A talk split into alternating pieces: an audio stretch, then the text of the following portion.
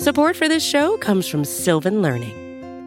When children love learning, they can tackle any challenge life throws at them. Sylvan's Insight Assessment can help you determine if your child is ready for what's ahead. It can also identify gaps in learning and point out areas that could be of concern for your child so they can tackle what's to come. And right now, it's the best price of the year at $29. Go to sylvan29.com to learn more and get your child's assessment for only $29. That's S Y L V A N 29.com.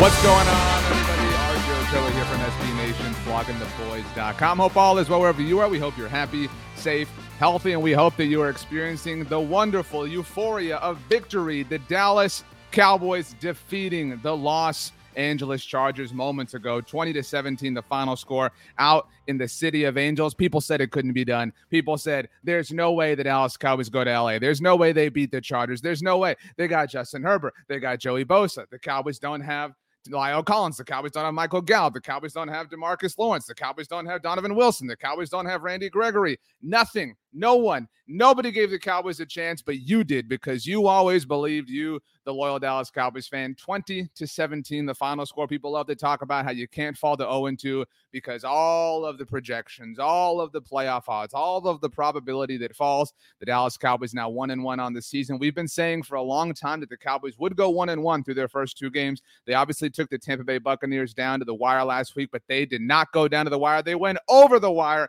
out in Los Angeles. They own that stadium, SoFi Stadium. Bummer for the Chargers, except we're not going to pour out anything for them tonight. Tonight, we dine. Tomorrow, by the way, is Victory Polo Monday because the Cowboys won today. Tomorrow, we wear polos, kind of like these. If you have a polo, you put it on, you take a picture, you tweet it, tag us at Blogging the Boys, and we celebrate. This is our live post game show here on the Blogging the Boys YouTube channel, the Blogging the Boys Facebook page. Please subscribe to our YouTube channel, like us on Facebook. Let's go ahead and let's begin. Let's take your comments, which is what this post game show is all about. You, the loyal, incredible, beautiful, handsome Dallas Cowboys fan.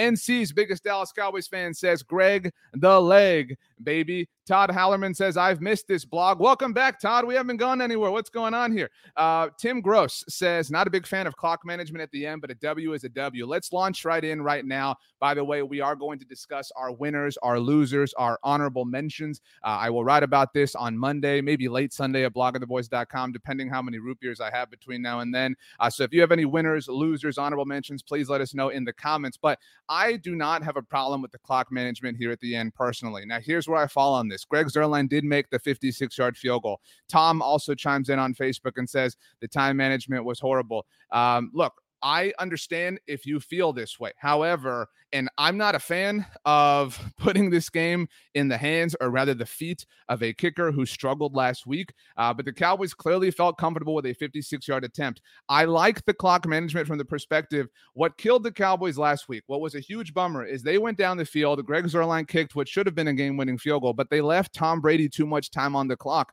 I like that the Cowboys got into range that they were comfortable with and they were tied. The Cowboys weren't losing. This wasn't like Tampa either. This was a tie ball game at 17 17. The Cowboys said, We like these odds. We want to bleed this clock down. We want to take it all the way down to zero so that if we don't make this kick, if the greatness of Greg Zuerlein does not come through, does not transpire the way Jim Nantz is going to say it on the broadcast, then we're okay. We go to overtime. We still have a chance and an opportunity to win this game ultimately, I understand if you're upset, but I don't think this was any buffoonery. I don't think this was any mistakes. I don't think this was any not understanding what was going on from the Cowboys. I think they had a plan and it worked, and maybe there was a little bit of luck there. Uh, but this plan definitely paid off for the Dallas Cowboys. They are one and one as mentioned. So let's see here. Uh, Yasmin says, I really thought we were going to go 0 and 2. So happy we pulled this one off. Go Cowboys, indeed. Uh, let's see here. Um, let's uh, Donna Lee says, boom, boom, shakalaka. Okay, that um, chakalaka, the commercial is fantastic. Um, Jose says the pass rush was pretty good this time, not a whole lot better, but decent. Let's be clear here. This game was um gross in a lot of senses. Uh, this game was was gross from a penalty standpoint. This game had a lot of penalties in a number of different ways, both against the Chargers and the Cowboys. Uh, some penalties that I think we understood, some penalties that were ticky tack, and some penalties that were way out of line and hard to completely and totally interpret.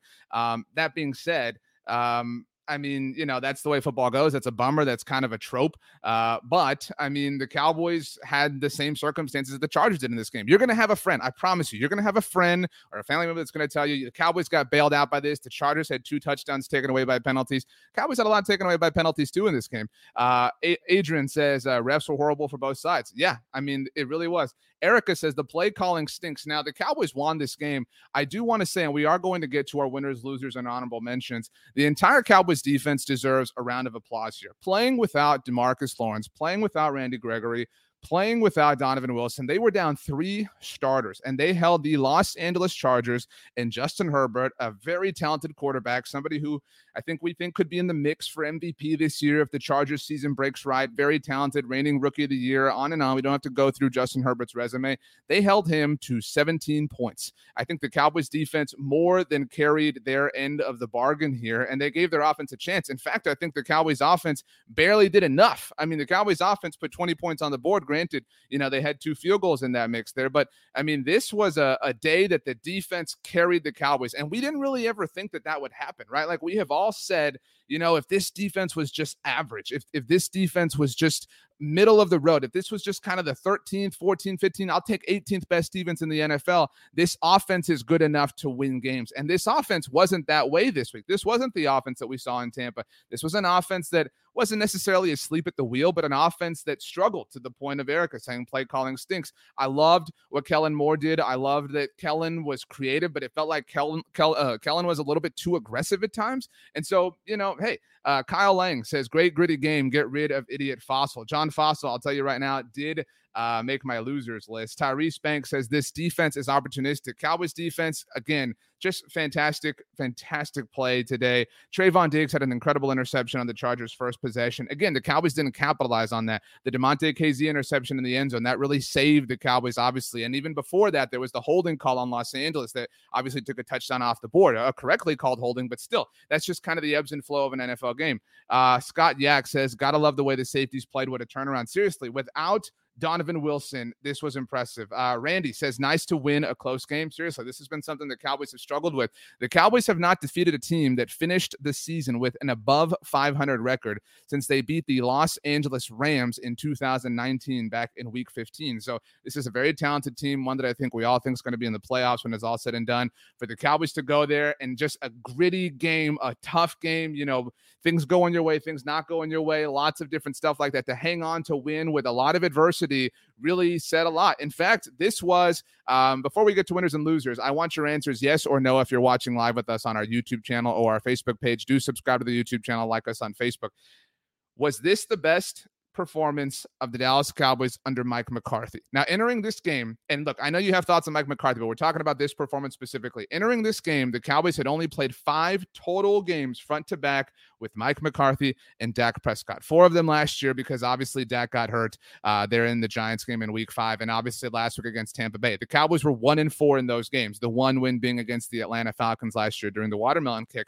I think this is the highest quality win, the best win, the, the grittiest win, the win that came against from a football standpoint only the, the most controversy from Mike McCarthy's Dallas Cowboys. And so in that sense, it really is impressive. I mean, think about it. And to be fair here, the Cowboys did have a, a long time because they played last Thursday, but they lost five starters from the last time they played a football game until now. They went to Los Angeles, granted a place where they had a lot of fans, obviously, and they beat a really talented team and they did it their way. They got a lot of performances that were really impressive. We'll get to those winners, obviously, like Tony Pollard, like Jayron Kearse, like Trevon Diggs, etc. Uh, but this was really impressive. Alex Pierce Ling, thank you for the super chat. Alex getting us off to a nice start here says, with six starters out, good teams find a way to win. The old Jason Garrett team would have folded. See, I don't know that I 100% disagree with this because Jason Garrett teams did have that fight quality to them. We did see them, you know, kind of grit things out sometimes. I definitely agree that Jason Garrett's teams would have folded at certain times. Uh, but again, all things considered, Lots of you saying yes here. Uh, Marlon says yes. Demetrius says yes. Sherry says yes. Hard fought, and they looked way more disciplined too. I mean, that's that's the one point I'll push back on. We saw some, you know, offsides penalties, things that can happen, you know, messy penalties. But here's the thing: you're going to have games that don't go your way. You're going to have games where things go wrong. You're going to have games where things are off. And if you can power through and win those types of games, I mean, it's going to work out really nicely for you in the end. Uh, let's see here. Uh, let's talk winners first. Let's go with winners. Who were your winners from this game? Dallas Cowboys defeat the Los Angeles Chargers 20 to 17. My first winner, I think you're all going to agree with it. In fact, he is our star of the game here at Blogging the Boys. Drum roll, please. We actually don't have a drum roll sound effect, so I'm sorry about that. But Tony Pollard. Tony Pollard, far and away the star of the game for the Dallas Cowboys, had 106 yards on the ground. In total, had over 130 yards from scrimmage. Tony Pollard, by far, the MVP of this game for the Dallas Cowboys, blogging the boys' star of the game. You all have a lot of suggestions, and we will get to them. But let's see. The first person that I see to say Pollard was David Allen Romo. Not sure if there's any relation uh, to the person who called this game for the Cowboys. Peter My- uh, Michelle also says uh, Tony Pollard, and uh, Kevin says Pollard. Todd says Pollard is a cat. Uh, let's see here. Alex says Pollard and Coop. I don't want to take away from Amari Cooper, but I want to make this all about Tony Pollard. This was fantastic. And this is what we have been saying forever from Kellen Moore, right? We want to see the utilization of both Cowboys running backs. And I don't want to turn this into a fight about Pollard or Zeke or anything like that. I just want to celebrate what Tony Pollard did. However, there is no denying that in this game specifically, if we're talking about today's game, Sunday's game, the win, when the Dallas Cowboys won, don't let anybody forget that. When the Dallas Cowboys won against the Los Angeles Chargers, there's no denying that Tony Pollard was the better runner. I'm again, I don't want to, you know, turn this into you like, I like, whatever. Tony Pollard was the best running back on the Dallas Cowboys on Sunday out in Los Angeles. A huge reason why they won this football game. He was a versatile weapon, and this is what we've been saying all along. We know the Cowboys obviously paid Zeke on and on and on, but Cowboys, you have an incredible weapon in your arsenal in Tony Pollard. Use him. And it seems like Kellen Moore finally got that. We saw him utilized in the run game, in the pass game, reverses, obviously on special teams. Tony Pollard is extremely versatile, and Kellen Moore is finally starting to understand that in a way that is translating literally into victories for the Dallas Cowboys. So, Tony Pollard, far and away the top premier winner for the Cowboys out in Los Angeles against the Chargers. Congratulations to him. Uh, let's see here. Uh, by the way, you know, while we're talking about Tony Pollard, let's go ahead and let's let's show some love. Tony Pollard got the scoring started for the Cowboys out in LA. Here is his first touchdown. Oh, he's found five different targets. He's going to hand it off. It's Pollard, and he's across for the Dallas touchdown.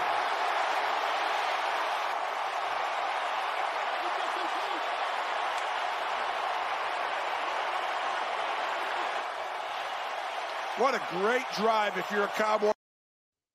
You saw that stat, by the way, there at the end. The first opening drive touchdown for the Cowboys since Week 14 of 2019. Like we said, the last time they beat a team with an, uh, a record that, or with a team that finished with a record above 500 was one week later in Week 15 of 2019. Tony Pollard, great job there. Alex, thank you again for the super chat. Says Micah the Beast. In fact, let's go ahead and uh, let's talk about Micah Parsons, who also made. Uh, he didn't make my winners list, and maybe I'm a little bit too low on this, but Micah Parsons certainly an honorable mention for Micah Parsons to come in his second NFL game and to be tasked with playing defensive end, not his natural position. Obviously, he played in high school and everything, not trying to diminish that. But for Micah Parsons to come in and to do this and to play really, really, really well. I mean, to really, you know, you can debate, you know, how well he played, but he made a difference. And that's ultimately what this is about.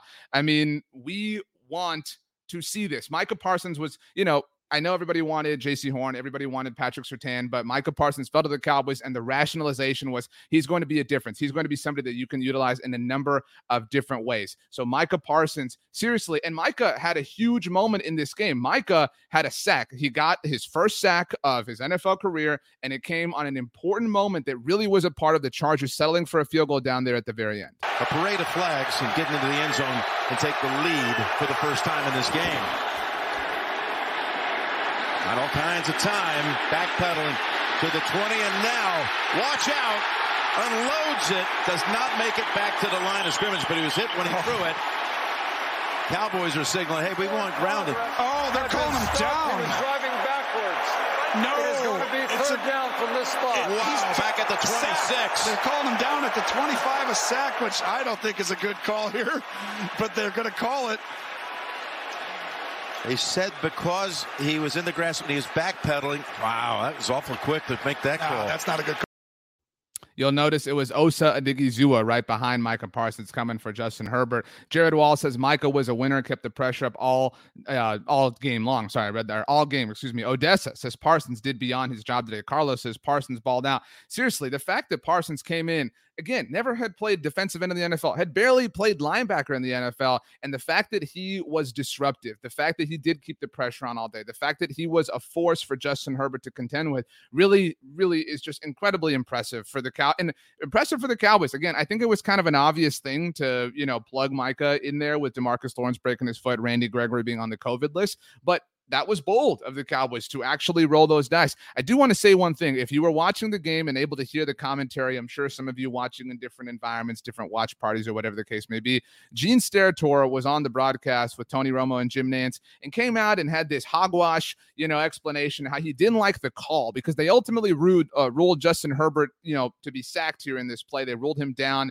because Micah Parsons had him wrapped up. They didn't, I think if, if they'd allowed Justin Herbert to throw that ball, I think it would have been intentional grounding anyway. So it actually actually worked out for the Chargers that they ruled it this way. But Gene Steratore was talking about, I don't like this call. You got to allow the quarterback to make a special play. That's crap to me because you cannot have it both ways. We've seen so much in the NFL that there's so much protection for quarterbacks they obviously want to protect the most important players in the game, the players who impact the game the most, etc. You can't have it both ways because if you don't call him down in that moment with Micah Parsons wrapping him up, then Micah Parsons hits him and then a star quarterback gets hurt or whatever the case may be. I do see here uh, Muhammad notes uh, Romo agreed with Steratore. I disagree with Romo. I really do.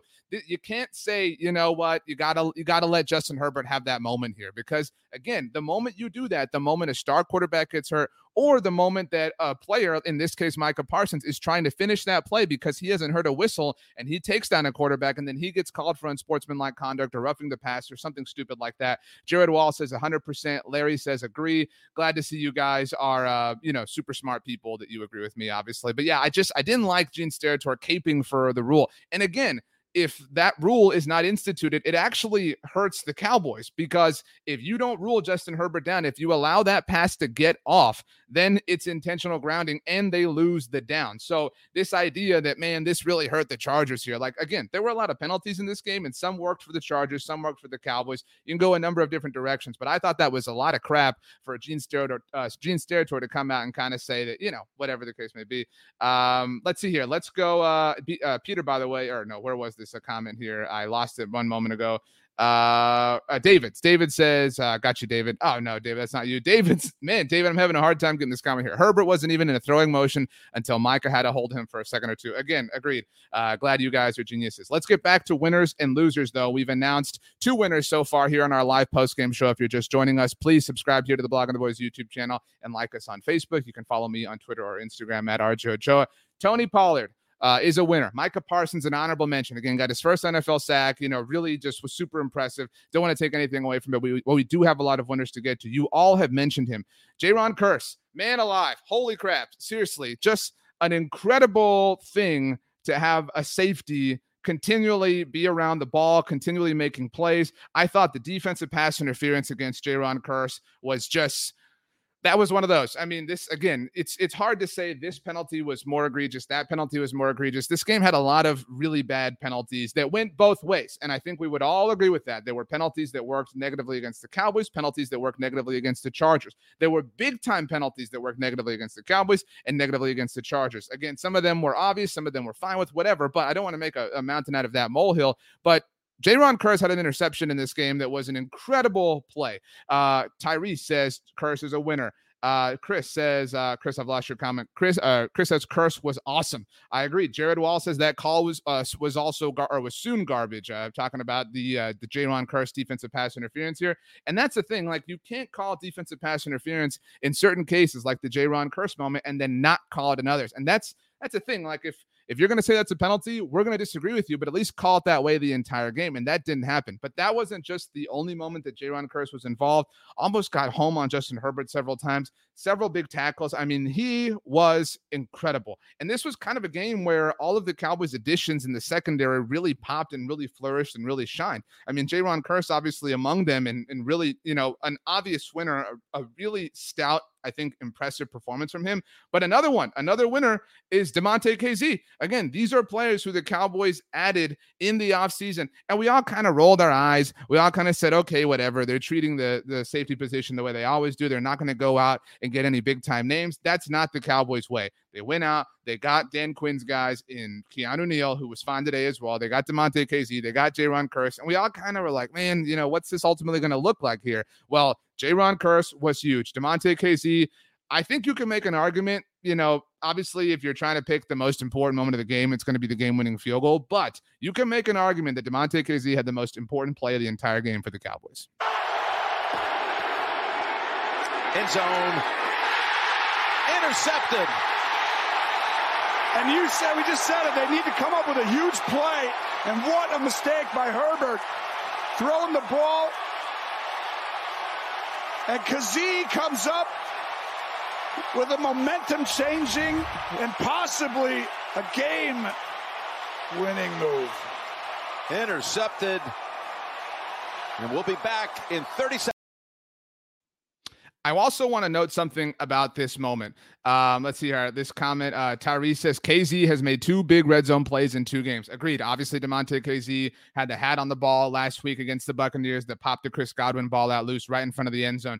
And people killed Jourdan Lewis for this. I disagree with that, but um, I loved, I absolutely loved that Damontae Kazee fell back into the end zone here. I thought that was such if if you're if you're looking at underrated moments like you know elements from this game that aren't going to shine, it is that Damontae Kazee fell back into the end zone here. He saved the Cowboys 20 yards in that moment, which was important. I mean, and by the way, Alex, thank you again for the super chat. Says winner Dan Quinn. It's very obvious the impact that Dan Quinn is having here, not just in the fact that Damontae Kazee is his guy. Obviously, by the way, we've all talked about how Damontae Kazee, you know, led the interceptions in NFL a couple years ago, tied for the lead rather. I mean, but this and look, the Jourdan Lewis thing is different. And we talked about that on last week's postgame show, how we kind of thought that he might have thought he was out of the end zone, which is why he took the fumble out. But Damontae Kazee having the mental wherewithal to fall back into the end zone. Not every player in the NFL does that. Lots of times, and it's a bang bang situation. Guys are, are just trying to figure out what to do once they get their hands on the ball. But Damontae Kazee having that experience to know, let me fall back.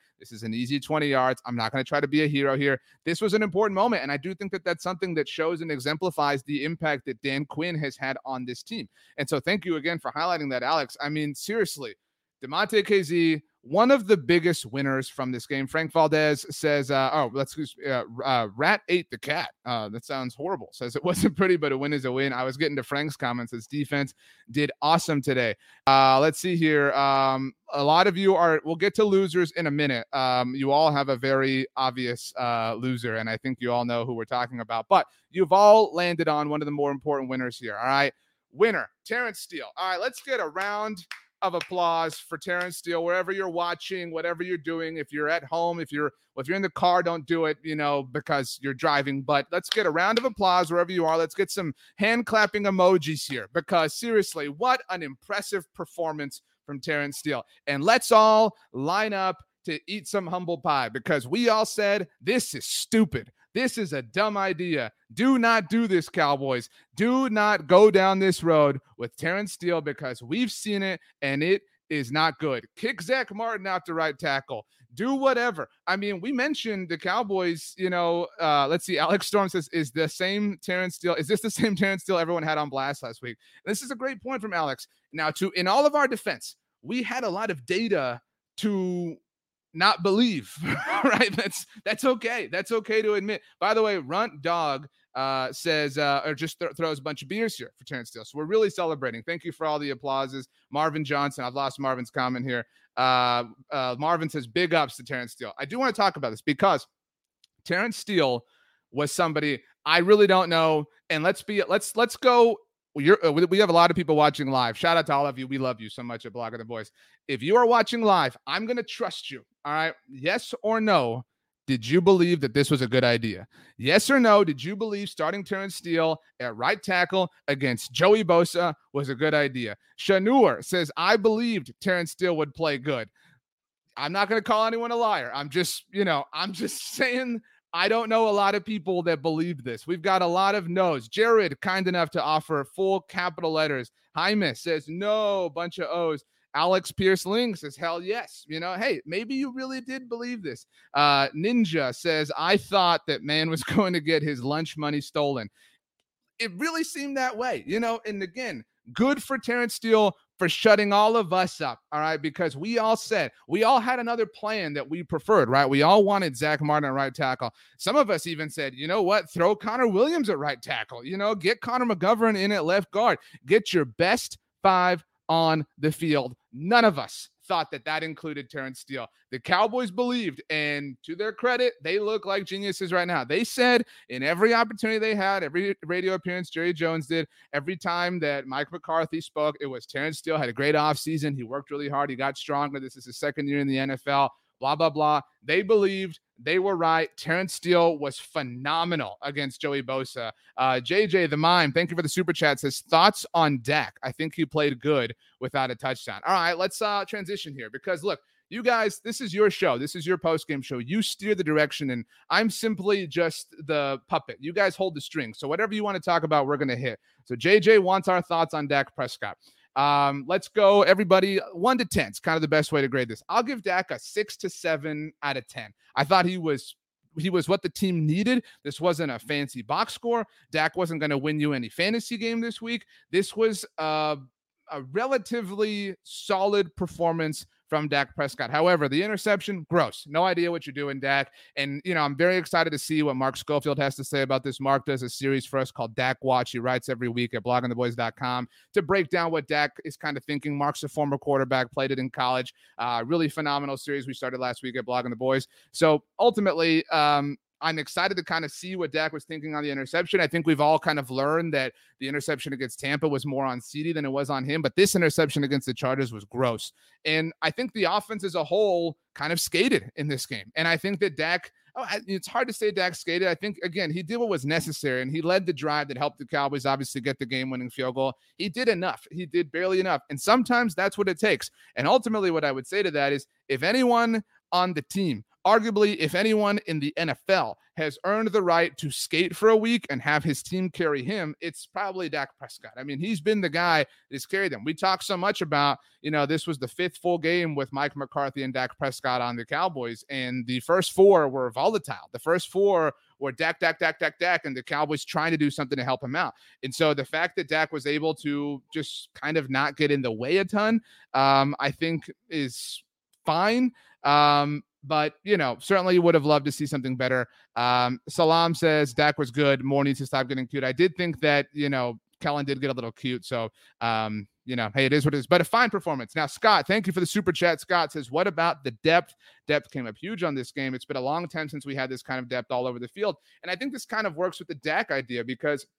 Obviously, the, the depth at the quarterback position uh, wasn't something that was a factor today against the Chargers, but depth along the team, right? Like that's what this is about. And I think that's what your point might be, Scott. I don't want to speak for you. It's your money, your super chat. But I mean, this was a game where the Cowboys had other people carry them, other people contribute. The Jayron Kearses, the Damontae Kazees, the Terence Steeles, uh, the Osa Odighizuwas. Osa had a really nice game. I mean, there were a lot of Cowboys players that, and you know what? I mean, I don't want to upset anybody, but I'll go ahead and go this direction. One of my honorable mentions, Scott, and I think this fits well with depth.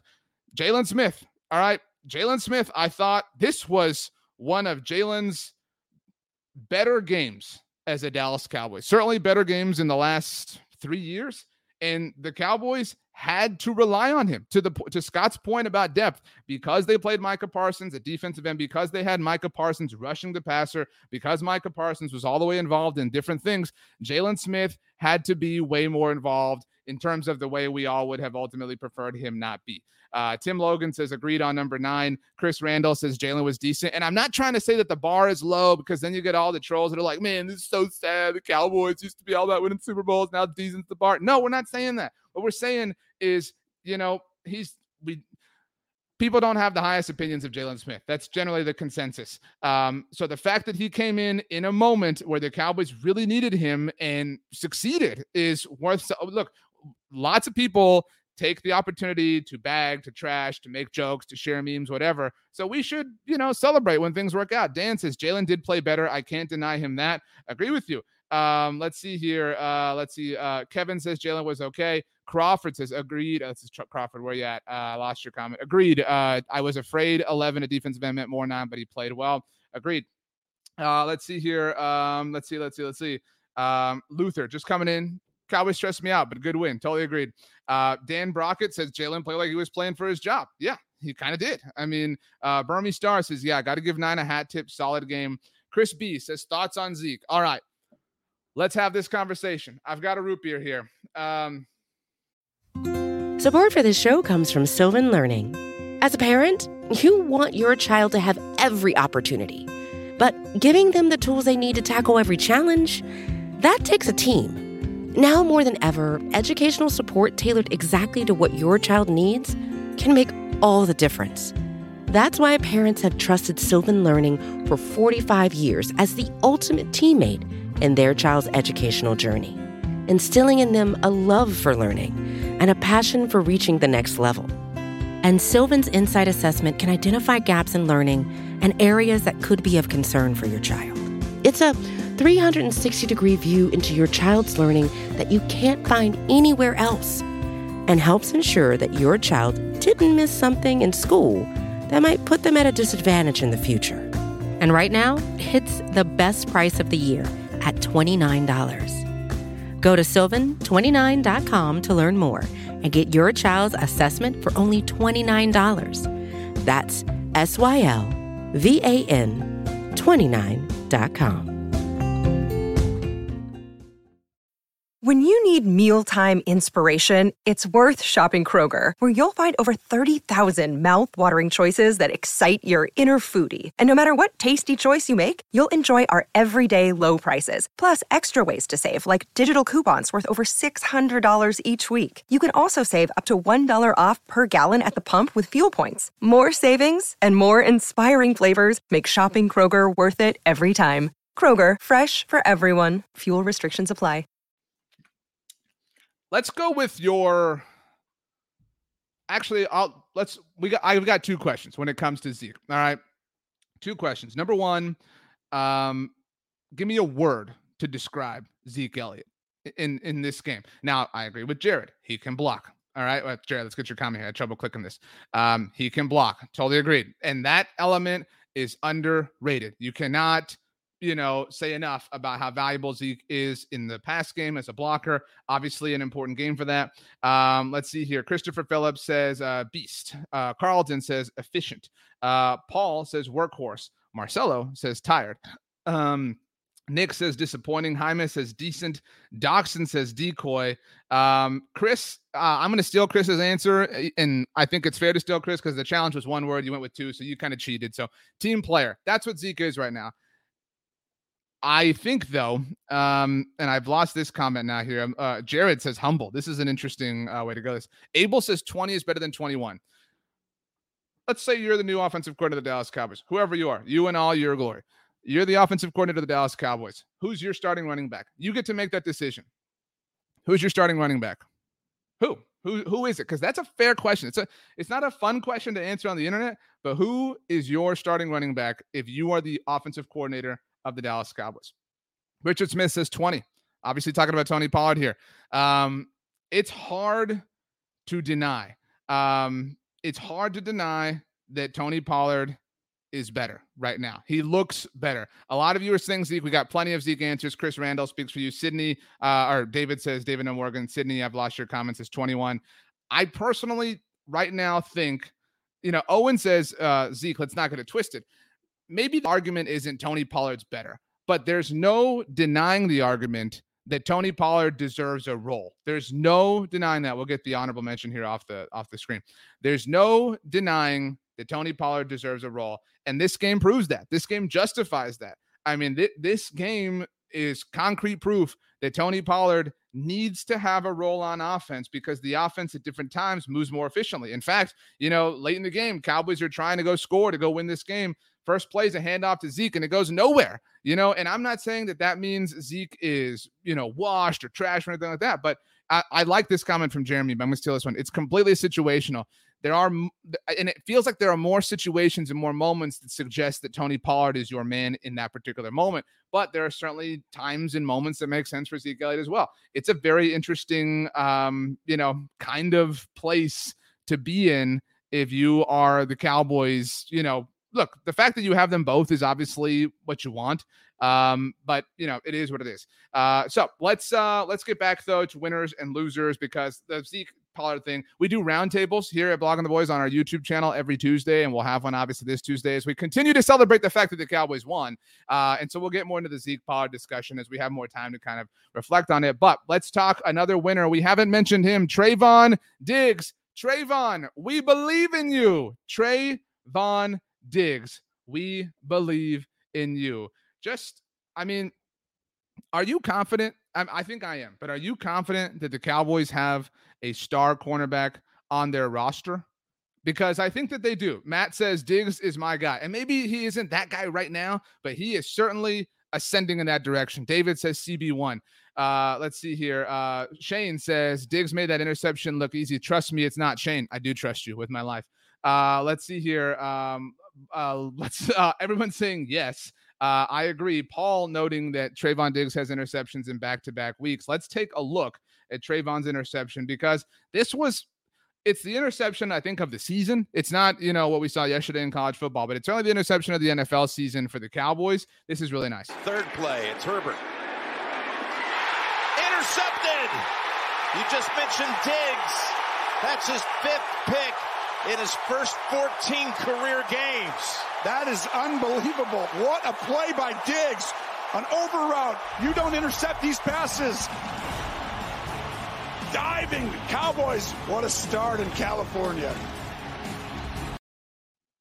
Perfect play. Perfect play by Trevon. Alex says stud, trending towards star. Sherry says, yeah, Diggs. I mean, uh, Kevin says Diggs' interception was amazing. I agree. This this is what we want to see. And I I took a lot of heat from you guys in our post game show last week because I didn't you know throw a parade for Trevon's interception against the Bucks. It was a tip ball, whatever. But this is what we want to see. This is the type of play we want to see. Cowboys corners breaking on the ball, jumping in front of passes, deflecting them obviously, but intercepting them. That is what we want to see. And it seems like the Cowboys have finally unlocked that uh, in Trevon Diggs. I don't have this person as a winner, uh, but uh, thanks to Alex for our super chat winner, Joe Philbin. You know, Joe Philbin doesn't get talked about a lot, obviously, but he oversees the Cowboys offensive line. And, you know, again, we talked about Terence Steele. I thought this was a really clean game for the Cowboys offensive line as a whole. Still not the best game for Tyler Biadasz, but Joe Philbin definitely had the Cowboys offensive line ready to go against a stout Chargers front. We all thought that this was going to be a long day uh, for the Cowboys offensive line against the Chargers against Joey Bosa. And so, you know, the fact that Joe Philbin had everybody ready to go, I think is impressive. So shout out to him. Uh, let's see here. Uh, David Sanderson still had a good game. I agree. Uh, let's go. Uh, Jose says, What about Armstrong? He did okay. You know what, Jose? You might have been reading what I was doing because honorable mention Dorrance Armstrong. Seriously, Dorrance Armstrong, first game without Demarcus Lawrence. We all kind of believed in the preseason. I mean, really, really, really nice performance from him to really kind of get things off to a strong start in the games without Demarcus Lawrence. It will be exciting to see what he can do with Randy Gregory back on the opposite side of him. That is um, what we're all looking forward to, obviously. But a really, again, you know, there's winners, there's losers, there's honorable mentions. I thought Dorrance Armstrong, he was an impact. I mean, he made an impact. He was certainly in the backfield a lot, disrupting things that Justin Herbert was trying to do. Uh, so, you know, kudos to uh, Dorrance Armstrong. Darian, thank you for the super chats. It's Trevon Diggs. You better stay away. Are you talking to me or to Trevon? Defense is no joke. Uh, I think you're talking to quarterback. Sorry. They will only get better the more they play together. Kearse has to start. Again, Jayron Kearse, really solid game. I think that you can make an argument that the most impressive winner was Jayron Kearse. Maybe the most unexpected winner because we all kind of expect, you know, the big names to do well. We all kind of expect Micah Parsons to do well. We all expect those things. But Jayron Kearse to come in and just show up out of nowhere and be a winner for the Cowboys. By the way, if you have Sunday Night Football on, which you definitely have on behind us because you're definitely part of our postgame show, uh, they're showing the highlights from this game. Uh, just fantastic. Cowboys beat the Chargers. Cowboys won. Like seriously, I mean, how are we not? St- how have we not shown the game-winning field goal yet? The Dallas Cowboys beat the Los Angeles Chargers today. Zuerlein's kick. Is it long enough? It is into the net for the victory. You called it. What a job. All right, so it's time to steer into the losers conversation. And Greg Zuerlein is an interesting place to start. I think Greg Zuerlein's, an, uh, we'll start here. Do, are you confident in Greg Zuerlein because he made the game winning field goal? Yes or no? Are, are you suddenly, uh, have you forgiven what Greg Zuerlein did? Greg Zuerlein came to you, he bought you a present, everything that you've been kind of looking for, you know, batted his eyes at you. And Greg Zuerlein, you know, you want to forgive. But do you forgive Greg Zuerlein for last week because of what we saw? Uh, lots of answers here. Neil says yes. Neil's an optimistic person. Uh, Demetrius says nope. David Morgan, not at all. Jaime says yes. Uh, Christopher says forgiving but not forgetting. Paul says more confident. Tim says 50 50. Um, lots of you are all over the place, and that's understandable. So Richard Smith takes us into a direction, and I wanted to start with John, uh, with uh, Greg Zuerlein here. Excuse me. I'm too excited. The Cowboys won. I'm gassed up. Uh, but Richard takes us into this conversation. Number one loser, Bones. Now, look, it's not fun to talk about things that are not good on the Dallas Cowboys, but we have to be fair. And I think for me, the top loser, I haven't written this yet, but I will write about it at bloggingtheboys.com. The number one loser in this game is John Fassel. I I think it's fair to say we've had it with John Fassel. Um, I, and I, I look, John Fassel is it's appropriate that the Cedric Wilson crazy punt return happened in the game against the Pittsburgh Steelers last year because that game was the reason the Cowboys believed in Garrett Gilbert, right? That game and the special teams performance in it, again, that crazy punt return, whatever. But that game is the reason why John Fassel is believed in. And look, I don't want to say that. John Fassel's had a tremendous career, uh, certainly on the special team side of this game. He's obviously got a long resume. He's obviously accomplished a lot. He's obviously an NFL legacy. I mean, there's all these things. He's a very nice person, right? And that's this one's a tough one to call a loser because John Fassel seems so nice right? Like I just want to, you know, play Monopoly with him, you know, like have have a great, you know, kind of Friday night. Uh, but D Morel says I'm sick of John Fassel. Um, I do not understand, uh, and I'm not listening to the Sunday Night Football broadcast, but Jeremy says getting love from Drew Brees, that's always a good thing. Shout out Drew. Uh, I do see him here. Drew looks good. That's all I'll say. Uh, but I have no idea why John Fassel is sending the house at the end of the first half on fourth and 20. What are you doing? What are you doing, John Fassel? Why? What do you what, what who who wins here? I mean, who, what, why, why? What are you doing? Like, there are circumstances that lend to, you know, trying to block a punt, right? Like, if you're down or something, you need a miracle, you know, like those, there are those moments. But the, the, to do this in that moment made Absolutely no sense. Christopher Phillips comes out, pissed me off, pissed me off too, Christopher, because there's nothing that you benefit from here. That was such an important moment in the game. The Cowboys are slated to get the ball back with enough time to go score. And I know that the offense wasn't great, like we talked about here, but you know, that's a potential opportunity to score. And so, John, Bones, whatever you want to be called, Mr. Vasectomy, you do not have to send everybody because what's going to happen is anytime you come remotely close to the punter you should know this as the special teams guy he is going to fall down. And generally speaking, refs are going to call this a penalty, but especially in the game of all games where penalties were called, that game or that movement is going to merit a flag.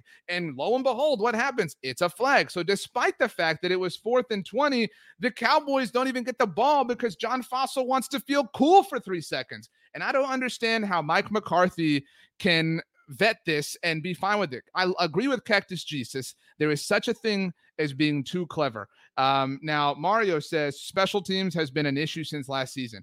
I think we should admit that the Cowboys, in in measurable statistics, uh, Rick Goose Gosselin does an incredible job doing this every season, uh, evaluating and measuring the success of special teams and how they improve from the year prior to that. The Cowboys special teams in 2019 were a disaster. All right. I mean, an absolute disaster. And to be fair, the Cowboys did technically improve last year. So, you know, hey, let's give John Fassel his deserved kudos. But remember at the beginning of last year, like I know we're all sitting here singing Tony Pollard's praises, and I think we all should be doing that. Do you remember how bad Tony Pollard was at kickoff returns last year when he was bringing kicks out that were like more than halfway into the end zone? Remember in Seattle when Tony Pollard fumbled coming out like at the two yard line and then fell on it at like the four yard line? Special teams were actually a disaster for the Cowboys last year. We just talked about how none of us have a full sense of confidence in Greg Zuerlein. He is John Fassel's dude, and then John Fassel's gonna go, you know, send the house again and cost the Cowboys points. Last week against Tampa Bay, John Fassel specifically. I know Greg Zuerlein was the foot that executed the code red. But John Fassel specifically and his, for re- whatever reason, unending belief in Greg Zuerlein costed the Cowboys four points in a game that they lost by two. What's more is John Fassel also seemingly vetted the Greg Zuerlein 60 yard field goal attempt last week, despite the fact that Greg Zuerlein was just two weeks removed from coming off the pup list. So nothing here has made sense. And then he costed the Cowboys an, a chance or an opportunity to score points. Any points could have been three points, could have been seven points, could have been eight points. I mean, who knows what that is? So John Fassel is really, really playing with fire here. I like calling it being too clever. Yeah, look, we've all we've all done things in life where we we tried to bite off more than we could chew, right? And sometimes that works out, right? Like sometimes, you know, when I first turned 21 years old, went with some friends to Las Vegas, went to the blackjack table. I had 18. I said, hit me. Everybody said, that's stupid, RJ. What are you doing? Blah, blah. I said, hit me, trust. I had no idea what I was doing. I was 21 years old. I was an idiot. But guess what came out? A three. Bam. I'm the genius. I hit 21, picked up my chips. Let's go. Let's get out of here. I was a legend for the rest of the weekend. But you can't do that every single time and expect it to work out for you.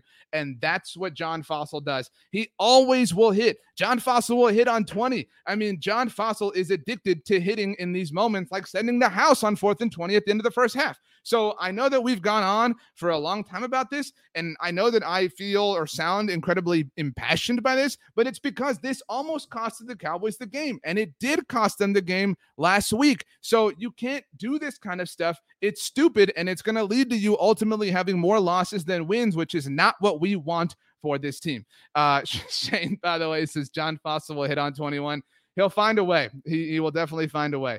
Um, Nick says, "Tell me how you really look." I'm sorry. I'm I am you know I am passionate about this because I'm just like you. I'm sick of seeing the Cowboys lose when they should win. And maybe you make an argument that they shouldn't have won last week against Tampa. That's fine. But this was not a moment to get cute. And I like I don't even think you can call it getting cute. This was getting fancy. This was being silly. Um, this was being reckless. And that's what the the Greg Greg Zuerlein had to bear all of the responsibility for John Fassel's decision making last week.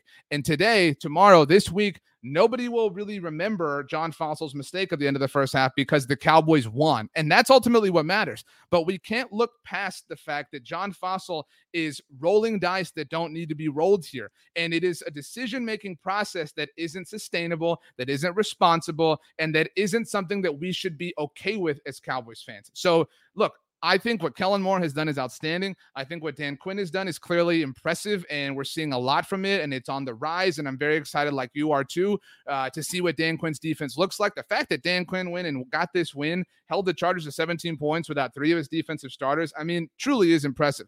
I have yet to be impressed by John Fassel this season. Uh, Nicholas says it's on McCarthy too for listening. Totally agree. McCarthy, you want to be the guy, you want to tell us. And look, there are moments where being bold is beneficial and you know what? And I I know that we're here to uh, talk about winners and losers and honorable mentions from the Cowboys, and I have one for the Chargers. Just if you're an NFL fan like me, if you like teams, because I think we all kind of like the Chargers, right? Like they're a cool team, and now we still get to root for them. Think about it: the Washington football team lost to the Chargers. Cowboys beat the Chargers. No big deal. Just pointing out facts. Chargers will still play the Eagles and the Giants this season, so we'll root for them twice. They're a fun team, but Brandon Staley going for two after the Chargers' first touchdown is really impressive. All right. Going for two in that moment is super impressive. Think about this. If Brandon Staley doesn't get that two point conversion, then they're not in the same position the rest of the game. Field goals don't work for them the same way mathematically. After Micah Parsons sacks Justin Herbert, after the third down doesn't work out, they can't kick that field goal to tie because they'd be down by four points. So Brandon Staley doing that is a really, really wise thing. And those are the moments where being bold has merits. Those are the moments where being bold has positive results that you can yield from it. John Fassel doesn't seem to understand that, which is a, a totally different thing. Uh, let's see. We have not talked about, uh, speaking of um, crazy things, because that's just kind of what we're on. The last play of the first half. I know we talked about, you know, the the fourth and 20 decision, but this was almost really intense. Can't. Yeah, because they're up there on a man to man now. He's got to try and scramble and then throw it. Lamb with the catch. able to get away from Murray. He's got Elliott off his right wing. Gives it to Elliott. He's out of bounds at the four. Oh, I think he got to the one, Jim. Well, I think Oh. it might have been a forward lateral. I'm not sure, but Derwin James able to save the day, the last man in the last line of defense. And we talked about it earlier. You just need to get the ball in CeeDee Lamb's hand. He's going to make something happen. And right here, they're playing backyard. This is just the option right That there. was a- that was a Tommy clean rattle. Frazier over to who? Yeah. Well, they needed 51, Tony. They got 49. I mean, almost. Close but no cigar. Uh, I do want to read you two quotes. Dak Prescott at the podium after the game. This is exact quote. First win of many. You go off, QB1. You go off. Uh, CeeDee Lamb was asked about the crowd at SoFi Stadium. Obviously, a lot of Cowboys fans in the building says we felt it, we heard it, and we loved it. Cowboys Nation definitely came out. It felt like a home game personally. That's how I look at it. We heard them every time. A great atmosphere. So kudos to the Cowboys uh, for you know getting it done. I, I'm happy. You're happy. Uh, let's you know they should enjoy this. They worked really hard for this. Now, Paul brings up an interesting question. Uh, we we got a lot of answers this week, but we also have a lot of questions. Who should replace Brown? Who should replace Biadasz? Should Armstrong start opposite of Gregory when Gregory is back? I think that uh, Dorrance Armstrong should definitely start. I think that's the quickest answer. Uh, but by the way, Majestic Detail says Victory Polo Monday. That's right. We wear polos on Mondays after the Dallas Cowboys win, so uh, be looking for that. Um, I don't have Anthony Brown as a loser. All right. I, because it felt like low hanging fruit. I didn't want to take that, but you all had a lot of comments about Anthony Brown. So let's have the Anthony Brown conversation.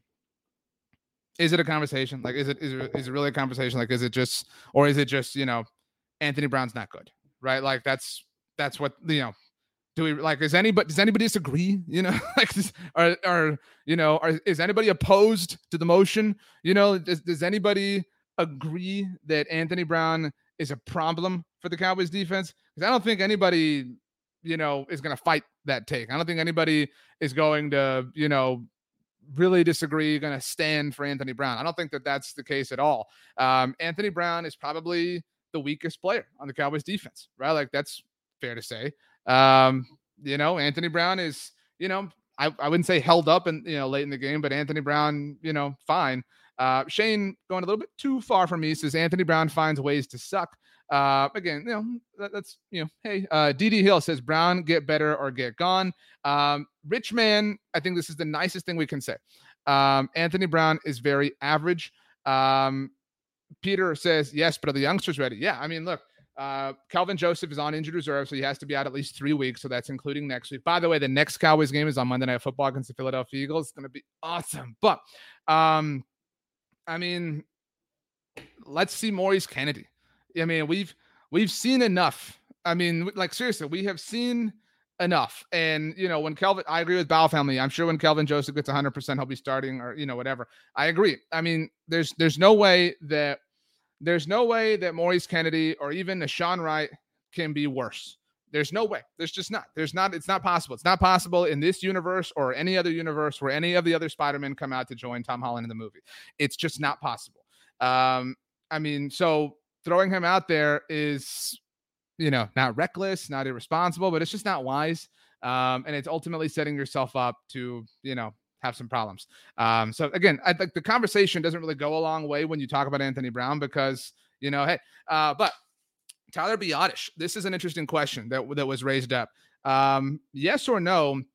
Now, last week, Tyler Biadasz was the worst graded Cowboys offensive lineman by Pro Football Focus. However much stock you put into that, and uh, we'll see what the grades from this game ultimately show us. But not the best game. Uh, got called for a penalty uh, against the Chargers, and so is there anyone who let's put let's put it this way: Are you confident in Tyler Biadasz as the Dallas Cowboys starting center? Are you? I mean, because I'm not. You know, I, I mean, I don't know that that you are. You should be. You know, we found out Stephen Jones said on Friday on 105 through The Fan that the Cowboys were ex- not experimenting. I don't want to put words in his mouth, but the Cowboys were having snaps, devoting snaps to both Connor Williams and Connor McGovern at the center position. Paul brings up, I say put in McGovern. He did play center in college. That's right. Played at Penn State. The whiteout last night, super cool.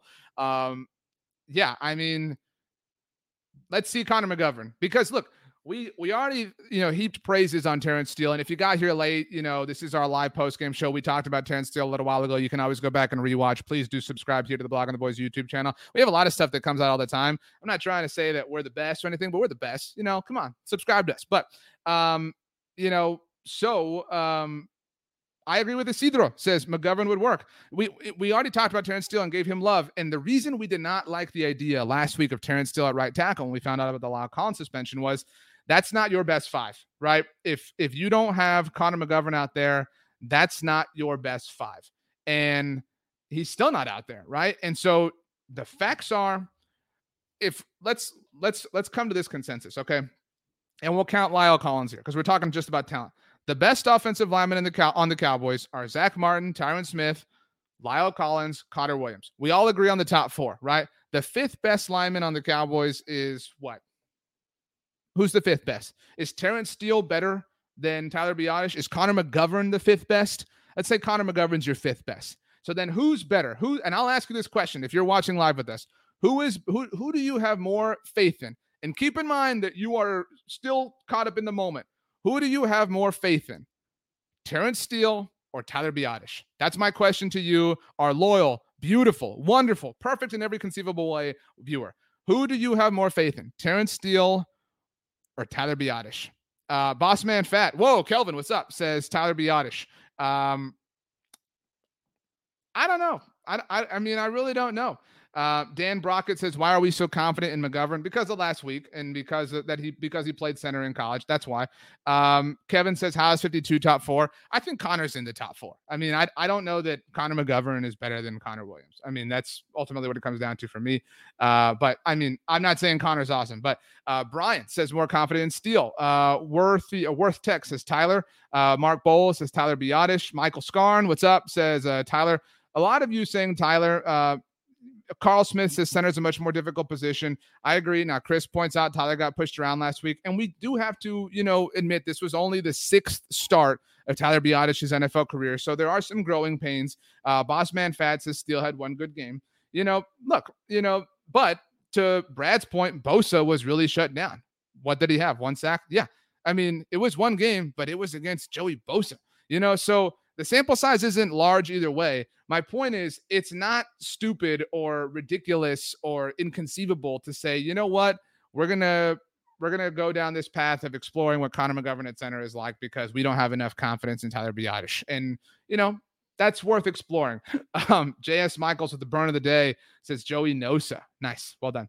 Uh, let's see here. Um, let's go. Uh, let's. Uh, we we have you know we talked about um that's on the subject of the offensive line. Here is Dak Prescott getting sacked. Let's just add some perspective here. Quiet on this play, though, Jim. Oh, you see it right here? No, he's never covered. He'll never get it on this one. Looking his way, and the pocket collapses on Prescott. James with back-to-back plays and the double whammy. The two stars of that defense, James and Joey Bosa. Even Jerry Tillery was in on that. Bosa up top comes in. You see a great rush and the pressure. They don't do it a lot, but when they do, they get to the quarterback. And Prescott looking for Cooper and just hung on to the ball. What? Yeah, not Terence Steele's best moment, certainly the, the, the highlight we have here. Uh, but you know, it is what it is. I saw a comment right here. Um, I want to find it. Want to find it. Uh, where is it? Where is it? Where is it?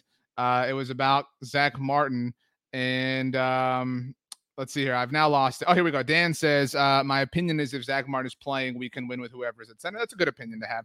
Um, you know, oh, I like what Samada here says. Off topic, Kamara with a semi splashy play. Azur Kamara did have a nice, almost nice moment, you know, so that was nice. And, you know, other honorable mentions, right? Because look, when when you win, there's more winners and honorable mentions than there are losers. I really don't think there are that many losers here. I think the only losers are truly John Fassel, the officiating, and third down defense because the Cowboys got whooped on third down by the Chargers, third and long over and over and over again. Uh, but another honorable mention besides Kamara, I don't want to just blow past that, but how about Malik Hooker?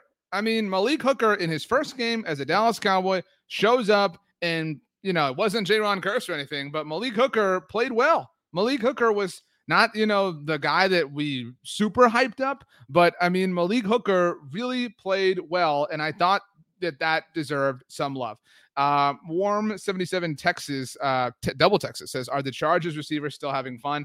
I believe it was Mike Williams who said after the Chargers beat Washington last week when he was asked about this game that it looked like Tampa Bay, uh, the Tampa Bay receivers had a lot of fun. To be clear here, Mike Williams did have a lot of fun against the Cowboys, finished, uh, I mean, Keenan Allen finished four catches, 108 yards. Mike Williams, seven catches, 91 yards, and a touchdown. So, I mean, he had fun individually. Um, you know, it's, I, it's not like they got shut down, is, is my point. But um, so shout out to Malik Hooker. Uh, just a great game, great start to his Dallas Cowboys career. We'll see how long that lasts, but great job by Malik Hooker. Um, Watsamata says Hooker, not bad. And I think huge upside, very much agreed.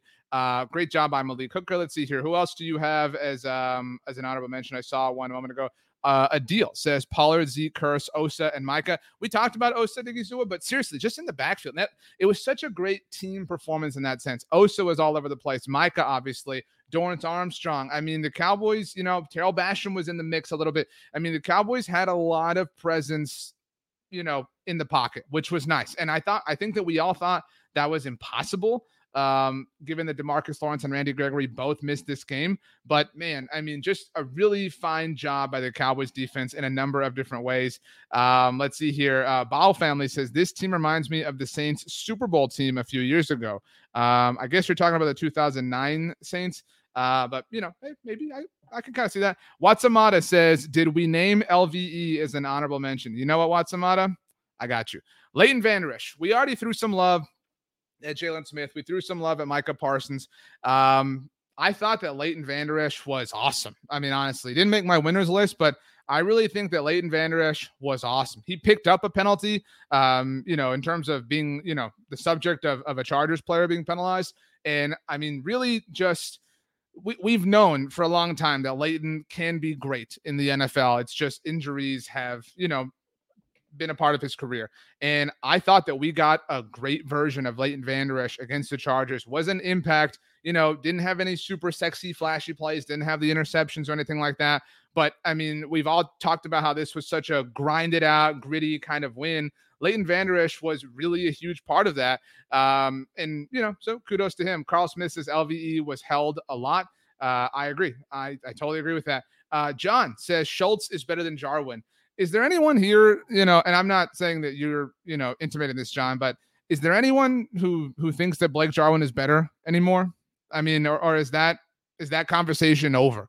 You know, because it was a conversation for a while. And and by the way, like big kudos to Blake Jarwin returning to the scene of the crime, so to speak. This was the the stadium, the place where he was hurt last year against the Rams in Week One. We all, you know, know that story, and, and certainly it was great to see Blake Jarwin have success but I don't think there's any denying that Dalton Schultz is the better player. I mean, there's no Dalton Schultz is, you know, and I agree with Kevin says I think both tight ends are fine, but I think that Dalton might be a little bit better as a pass catcher, which is saying something. And to Tim's point, Schultz is a way better blocker. I mean, Dalton is is awesome. I mean, you know, and and obviously it was it was an unfortunate opportunity that you know led to him having one last year. But I mean, man, it's it's hard to deny. Robert says Schultz is more well rounded, and Jarwin only two games back. Give him time to be the offensive thirty. Totally agree. I mean, you know, that's fine. I mean, that's a great point. But right now, it does seem like you know like like Schultz just has the inside track, if you want to call it that. Uh, Paul says Schultz has shown clutch. Very much agreed. Uh, Scott says Schultz needs an extension ASAP. In case anybody forgot, this is a contract year for Dalton Schultz. Uh, David says Schultz is a playmaker too. Slips tackles. Very much agreed.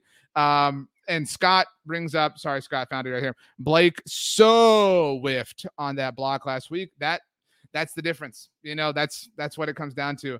Um, it's it's tough. Um, Paul, by the way, says Jarwin is the big play tight end. Schultz is our current version of Witten with much lower upside. I don't. I mean, I, I like this comp, but I don't know when the last time was that Jason Witten had upside. But um, you know, it is what it is. Uh, so Dalton Schultz, much, no, not much better, but Dalton Schultz definitely better. Uh, so a nice, yeah, nice. Look, I want to end with with this. This is our last topic, and I, I saw Paul had this question earlier, and we kind of talked about it, but.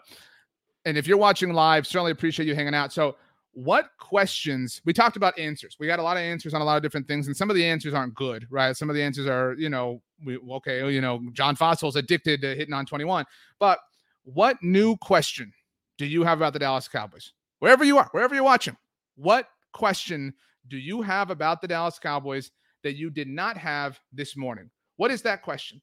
And maybe your question is can this offense or is this offense going to have these games where they re- not regress but where they you know come down to earth a little bit and the defense has to live up and carry them maybe your question is can the defense live up and carry them because they kind of did this game what new question do you have about the dallas cowboys that you did not have when week two started by the way i don't know if you know the dallas cowboys won in week two they successfully defeated the los angeles chargers good for them. Cowboys have the most impressive win of any team in the NFC East through two weeks of the season.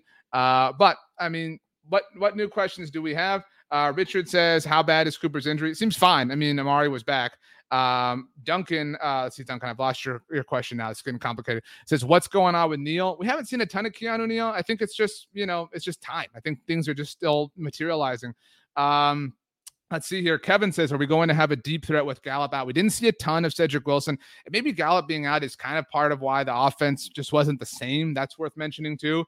Um, but I thought CeeDee Lamb was awesome. Uh, I thought, I think CeeDee kind of a little bit of an honorable mention. CeeDee had some nice moments, but uh, as by the way, Lamar Jackson just threw a pick six. Uh, Tyrann Mathieu has returned an interception in the opening 50 seconds of the game. Uh, so Chiefs now up. Well, extra point pending. Chiefs up seven nothing on the Ravens. Uh, so that sucks if you're a Ravens fan. But if you're a Ravens fan, why would you be here? Uh, but so yeah, I think Michael Gallup being out is interesting. Um, and I don't know that there's a deep threat, but you know, Cedric Wilson, we've seen have success in that space. Maybe, maybe it'll just take time. Uh, but so that's you know certainly something to watch. Uh, let's see here. I saw a question I really liked. Uh, Micah, what's up, duty in the locker room says, can we keep this takeaway train? Cowboys had four turnovers last week. However, you know, hollow you think some of them were, and had two today. Really impressive. Six turn. The Cowboys have four interceptions, and one of them was the Hail Mary. Uh, oh, the extra point. I okay, it was good. Uh, winning off the upright. Uh, but uh, so Chiefs up seven nothing. But I think so. I mean, I, some of these are, you know, some of these were fluky. You know, last week the Fournette tip, the you know the Jourdan Lewis Hail Mary, but the Trevon, both of these interceptions were amazing today from the Cowboys. And so I think so. I think they really can. And I think that's going to help. Uh, let's see here. Chris says, How much better can our defense get when Gallimore and Fats come back? I don't know that Kelvin is like a, a like he moves the needle for me. He'll be nice to have back. But Neville Gallimore, man, I mean, when the Cowboys can start involving him, I mean, they're generating a little pass rush. They're not getting home yet, but part of the reason for that is they they've played two quarterbacks who get the ball out so quickly. And I know today Justin Herbert had a lot of time, but Tom Brady was all about getting the ball out so fast last week down in Tampa. They're about to play Jalen Hurts. Jalen Hurts has I know that the Eagles had a 91 yard gain today, which they did not cash in on, which was hilarious. But Jalen Hurts generally has had one of the lower A dots, average depth of target, um, you know, in the NFL. Jalen's not going to test downfield. Doesn't really have a great deep ball. So I think they will have an opportunity to get home at quarterbacks like that. Think about the quarterbacks Cowboys going to play coming up.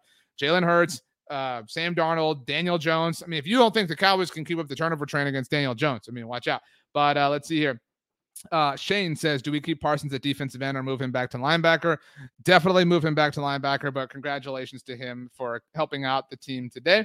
Uh, let's see here. Um, David brought brings up the speed at wide receiver. Yeah, I mean, I think it's tough.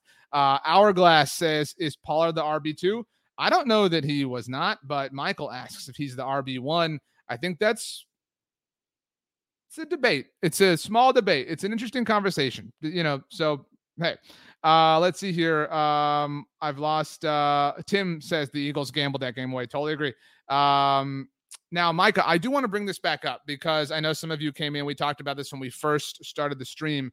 A lot of people are, and I will write about this this week at bloggingtheboys.com, probably on Monday.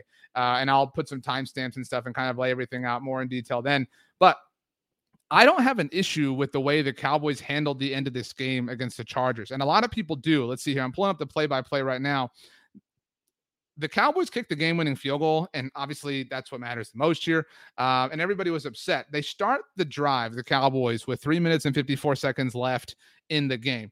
And they move, they move, they move. They get to the two minute warning, and they're on their own 31 yard line at the time, or excuse me, their own 26 yard line at the time. They pick up five yards, they pick up uh, four yards. So it's third and one at the Dallas 35 with a minute and 27 seconds left. The Cowboys pick up a first down at their own 38 yard line with a minute left. They let about 20 seconds go off the clock. They get to their own 43 yard line. They take their second timeout. So it's first and 10 at the LA 45 after an Amari Cooper pickup because Amari gets the gain and then gets hurt. Um, but the Cowboys are at the Chargers 45 yard line with 36 seconds to go, and they still have a timeout. All right. I have no problem with the way they handle this. The next play is Dak hit Cedric Wilson for four yards. Now they're at the mm. 41 yard line. And I get that you want to get as close as possible, but if you're at the 41 yard line and you have Greg the leg Legatron, and again, I'm not saying that counting on him is responsible. We talked all about John Fassel's problems, but that was the distance. That was the plan. Like that, that was the distance and the range to get to. And they got there. And so the Chargers still had timeouts to work with. And so we saw the Cowboys leave time on the clock for Tom Brady last week, and he used it. And I know, you know, they they weren't losing at the time, you know. So if the Cowboys don't make that field goal, the game is not over. They still go to overtime. So I like the fact that they, it was kind of playing defense at the same time, draining all that clock, doing what they could to make sure that that you want to make sure that that field goal is the last play of the game. And the Cowboys did that, and they you know, it worked. I mean, and so this isn't a, a, matter where the results justify the process. The process made sense to me because if if it had been me, I would have wanted to have left no time for Justin Herbert. The Cowboys didn't have all of their timeouts, couldn't be as creative as they wanted to. But again, on the broadcast, you know, Tony Romo saying, "Well, you should go pick up 10 more yards." Well, yeah, dude, that would be awesome, but like that's not just an easy thing. So, it was safe, it was smart, it was controlled. I mean, it was it was a really conservative approach and it worked out. And so, you know, that's hard to that's hard to completely quibble with. It's fair to say you should have been more urgent, et cetera. And I think we would have seen a higher sense of urgency if instead of being tied at 17, the Cowboys were down, you know, 17, 16 or something like that, where they need that mm-hmm. field goal or they lose. But because of the, you know, the safety net of being able to go to overtime, even if Greg Zuerlein doesn't make that kick, it changes the I don't say it changes the math, but it changes the approach just a little bit. Um, so I don't have an issue with the end of, you know, game sequence here. Brian brings up here, and I get this point, but depending on Greg for 55 yards, they had time to run more plays and get more yardage, even if they were all runs to limit risk of a turnover. I agree that depending on Greg Zuerlein from downtown was not wise. And obviously Greg Zuerlein missed his 60 yard field goal. By the way, the Ravens just scored, so it's now quickly tied or extra point pending, but it is Justin Tucker. I agree with that. But if I'm going to depend on Greg Zuerlein, if Greg Zuerlein has to make a field goal for me in any sense, if I have to, if I have to create and you know imagine the scenario that Greg Zuerlein needs to make a field goal for me, the game needs to be tied. It needs to be the last play of the game because I have no idea, to some degree, to your point, Brian, what is ultimately going to happen here. So I want to mitigate all other risk, all other possibilities, and the Cowboys did that. I agree with you. It would have been nice if the Cowboys had run the ball a couple more times, picked up five, six more yards, maybe. Ten's obviously a little bit of a stretch to, to the point mentioned a, a moment ago. But the other thing here is this wasn't necessarily a game where the Cowboys were humming and moving on offense. And so I do think this was a matter of just taking what they got. They got into field goal range. They realized, you know what? Let's bleed this clock. We have our timeout. We can stop the clock. Let's just do it and let's let's hope. And it's not a foolproof strategy by any means. It's not a perfect strategy. That's not what I'm trying to say at all. But it is a strategy that makes some sense. I don't think it's void of logic, and I think that's that's the take I've kind of seen some people have uh, today, at least in the aftermath of the game. So uh, it is what it is. Uh, Watsamata says, ugly win. They used to find a way to lose these. Let's take a look at the standings in the NFC East, and you're all going to enjoy this, I promise. Uh, let's see here. I've lost it right now. Uh, the standings in the division that we all know and love. The Dallas Cowboys are one and one. They're not technically in first place, you know, so you know, don't freak out. But the Washington football team, by virtue of their divisional win against the New York Giants, are in first place. They are one and one. The Dallas Cowboys and Philadelphia Eagles also one and one. The Philadelphia Eagles lost today. It's never a bad sense to say Cowboys won and Eagles lost. What a day! But you look at it, and the losses for this team. The Giants lost to um, you know the Denver Broncos and obviously Washington. Washington lost to the Chargers, who the Cowboys beat. The Eagles lost to the 40. The Eagles lost to Jimmy Garoppolo. I mean, man. Uh, but the Cowboys lost to the Buccaneers. I mean, the Cowboys have the highest quality win and the Cowboys have the most understandable loss of any team in the NFC East. Uh, and next week, the New York Giants play the Atlanta Falcons, who played the Bucks tough today, but are still kind of a disaster. I still think that they'll lose. The Washington football team plays the Bills next week, who looked to be back today. So I think we're looking at next week the Giants falling to 0 and 3, Washington following to 1 and 2, and then the Dallas Cowboys host the Philadelphia Eagles next week on Monday Night Football. It's going to be epic. It's going to be awesome. It's going to be great. Uh, we've all been looking forward to this game. It's going to be a really, really, really good time. Uh, so, you know, hey, it's the home opener for the Cowboys finally. And this is, you know, it's going to go a long way. Cowboys going to get to two and one next week. We all know it. We all believe it. So, thank you so much to everyone for joining us. Uh, these are always the best, but they're a little bit more fun, obviously, when the Cowboys win. Uh, my voice is starting to go. So, we uh, we will be back uh, on Monday with a daily recap, everything we need to know for the Dallas Cowboys. We will also have highlights tomorrow here on the Blogging the Boys YouTube channel. Every notable play from the Cowboys win against the Chargers. We will have our live stream here on Tuesday afternoon at 6 p.m. Eastern, 5 p.m. Central Time. If you want to come be part of the discussion again, like we've kind of had here today, we'll have a lot of episodes that come out this week on the Blogging the Boys podcast network. We are available on all major podcast platforms. So please subscribe there. Please do subscribe here to the Blogging the Boys YouTube channel. We'll have tons of content available for you at bloggingtheboys.com. Uh, before we leave, you know, Israel, thank you for the super chats. As the Cowboys played mediocre at best, they could have done way better. RJ, give me one aspect they could have done better in. I like this command. I like this. Um, I mean, they there's a lot of discipline issues. I mean, the Cowboys were off sides what three times in this game, right? And the, we talked about the fourth and twenty thing. Like, there's there's ambition and then there's irresponsibility. And I think the Cowboys focus on certain things and lose focus of other things. So I think the Cowboys need to just, you know, sometimes not get too cute. We've seen John Fassel get too cute. We saw Kellen Moore get too cute today, and that happens. But, you know, so ultimately there's the right amount of cuteness to ultimately find. And the Cowboys need to, you know, find that balance. And, and that's ultimately the sweet spot that you want to be in. Uh, I mentioned it tomorrow because the Cowboys won is Victory Polo Monday. If you want to, take a photo of yourself wearing a polo, Cowboys polo, whatever polo you want. It's all about the mood. It's all about the song that's in your heart. All right. Cowboys win. Take a photo of yourself wearing a polo. Tweet it out at Blogging the Boys at RJ Ochoa because after the Dallas Cowboys win, we wear polos. Thank you so much for joining us, everybody. The Dallas Cowboys are one and one. Life is good. We love you all and peace.